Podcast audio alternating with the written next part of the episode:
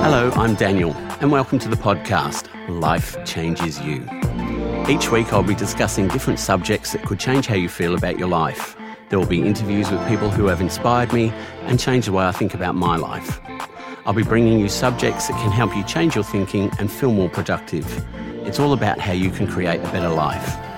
My motto is, explore what you love, transform how you think, and become an exceptional being. I want to encourage people to talk to each other and listen.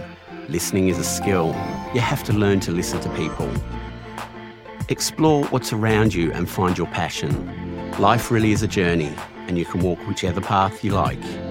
Transform how you think about your life. If you're not doing what you love, why not? Become exceptional at what you do. This week, I'll be talking with Katie Dibb, Director and Principal Psychologist of Elysium Psychology. I've known Katie for quite a few years, I think around ten years, maybe more. And uh, I thought it would be interesting for people to see what Katie is, what she's about, and how psychology changes your life, I guess. So hello, Katie. How are you? I'm good, thank you, Dan. How are you today? Good, thank you. So can you tell me a little bit about yourself? Yeah, thanks uh, for having me to start with, obviously. Um, so I think probably the way that I would describe myself is multifaceted. I yeah. I like to think of myself in a variety of different ways. So when people say, tell me a bit about yourself, I'm almost like, what part of myself yeah, do you want me to, to tell you, you about, yeah. you about, talk to you about? So the first part is obviously as a psychologist and, um, you know, working with Elysium Psychology is, is one of my passions. Yeah. Um, the other part of me is as a teacher. Um, our, our journey started as, yeah. as a teacher. I think back in two thousand twelve. Is no, it? two thousand ten. Wow. Yeah. That is a while ago. But obviously um, I've had other teaching roles outside of the one that we've had, working um, as a lecturer at a uni and stuff like that as well.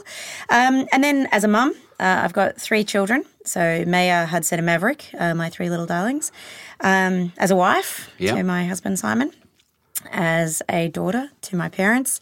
And I think uh, probably most significantly in my life is is as a sibling to my ten siblings. Ten, ten brothers and yeah, sisters, yeah. Yeah, so I, I guess, you know, that's that's me. That's all the parts of me. That's a large know. family to be part of. That is a large family to be part of, yeah. How does Christmas feel?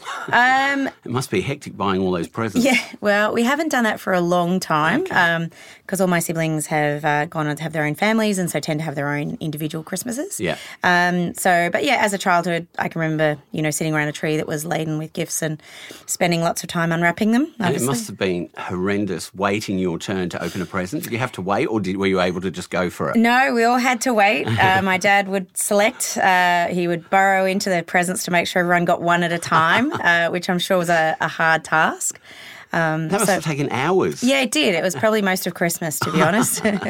um, yeah, so that, that that's kind of, I guess, all the parts of me. And then as a friend. Yeah. Um, so, you know, amongst my many friends, my second family, as I yeah. refer to them. So. And I should say that um, I started my Diploma of Counselling in two thousand ten.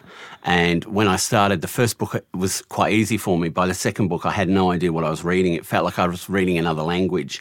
And so I was put in touch with Katie, who became my mentor and tutor.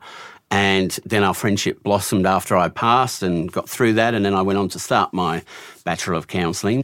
But you were what got me through because I said in a previous podcast that I had a teacher who said that I would never amount to anything, and you got me to stop that blockage in my head mm. from keep going round and round in my head, stopping me from, yes, I can do this. Yeah. So, I mean, that was fantastic. And it just opened my mind up to what I could actually achieve. Yeah, I can actually distinctly remember that moment of challenging that in you. It yeah. was at my dining table back in my old place uh, and it was one so evening. Hard for me to actually comprehend what you were telling me because I, know. I was like, no, this is what I've been told. I can't do it. I can't. Yeah, yeah. And you're like, no, you can. You yeah. can. You just have to stop believing that. Yeah, and I think I saw that in you in the classroom as well, you know, in that class setting with your peers, because when you were relaxed and when you weren't concentrating on that and when you weren't focusing on that blockage, you actually were, you know, presenting some excellent skills. So yeah. it was very easy for me to see that that wasn't true, yeah. but it was very hard for you to believe Yeah. in what I was saying, I guess, at that point. So I think it took me actually till the time I did finish the diploma yes. to then go, actually, I can do things. Yeah. yeah. Yeah, I think there was uh, a degree of dependency or a belief that that I was somehow creating this ability in you. You um, are like the oracle. Yes, but we all know now that is not correct. And then once I got through the diploma and I started to realise, oh, I can do this and I can do that. I mean, I still came to you for advice on things that I needed or yeah. to talk through an issue yeah. so I could get better clarity, yeah. which was always good, because sometimes when you're faced with a psychological thing to do, you can't always think it through until you talk to someone yeah. and then it becomes a lot easier. Yeah. Yeah. Yeah.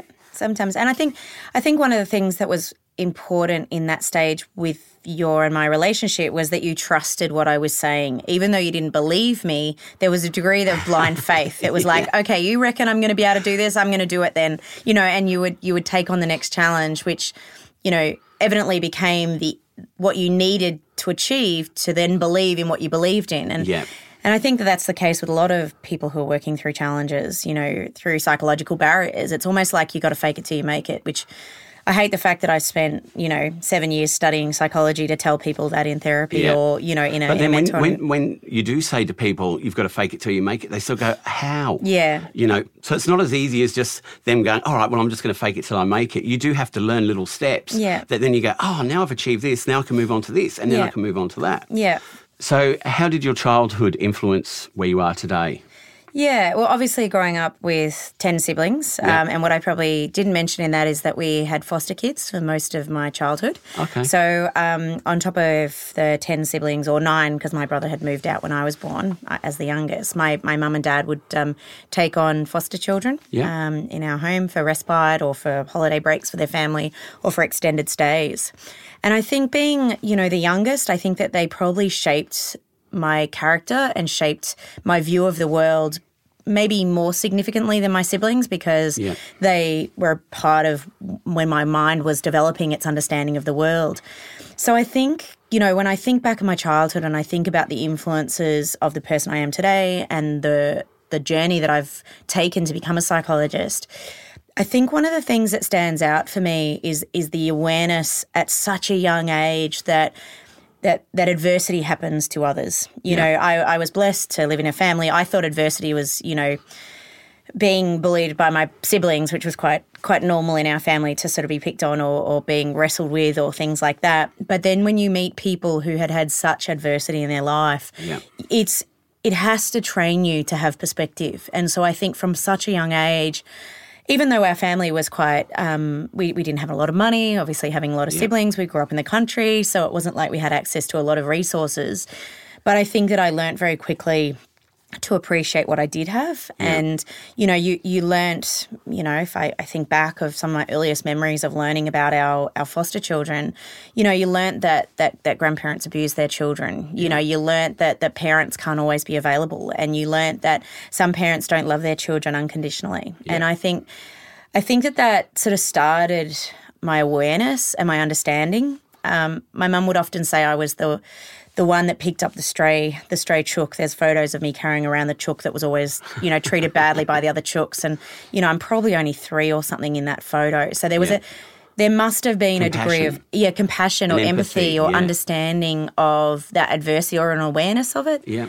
And, you know, Mum would say I would always make sure that the, the, the kid that got bullied at school would be invited to our house for the parties yeah. or, you know, I can remember, um, you know, like the, the kid at school who had an intellectual disability, I can remember standing up for him, yeah. you know, in the in the playground, and his name was Robert and he was obsessed with wheels. You know, I can remember him so distinctly. So I think that those early childhood experiences then, you know, opened me up to being able to support other people in ways that perhaps, yeah. you know, someone of my years or experience wouldn't have been able to do. And I think the the memory... When people ask me about how did I begin my journey in psychology, I can remember um, I was probably about a young young teenager, so fourteen, yeah. fifteen, and one of my one of my friends from school um, had quite an abusive family, and he used to come to our house when his stepdad would abuse him. And I can remember my mum taking him in and, and cooking and, and looking after him. And one one time he was uh, he was. charged with um, some crime, and he was put in Tirana, which was which yeah. is now the Youth Justice Centre in Parkville. And when he came out, I remember catching up with him and he said to me that the only reason that he's still here today is because there was a social worker in there that, that kind of gave a shit about him and, yeah, and cared enough and believed in yeah. him. And, and, and he, you know, I remember in that moment thinking, I want to be that one person for somebody. That makes a difference. Yeah, that yeah. one person that, that people can look back on their lives and think, you know, that made a significant difference to yeah, who definitely. I am today, or yeah. that that person, you know, shifted my view on something. And I think that's when I, probably not consciously, but unconsciously chose the route of, of psychology yeah. because it was most natural fit for me. Um, you know, I, I went through school. Interestingly, I didn't study psychology in school, um, yeah.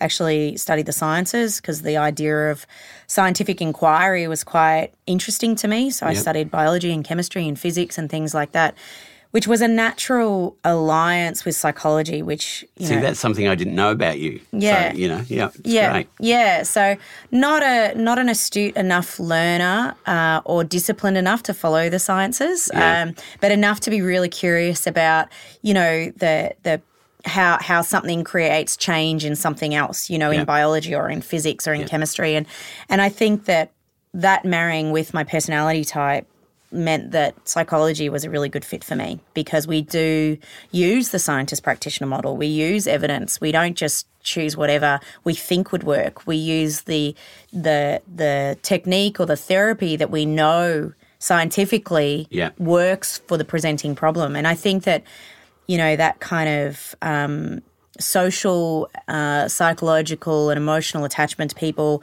plus the scientific inquiry, I guess, in myself Yeah. led me to where I am today. So. Yeah, yeah. And, I mean, look, it's important because there's a lot of people nowadays who don't have anyone who they can look up to.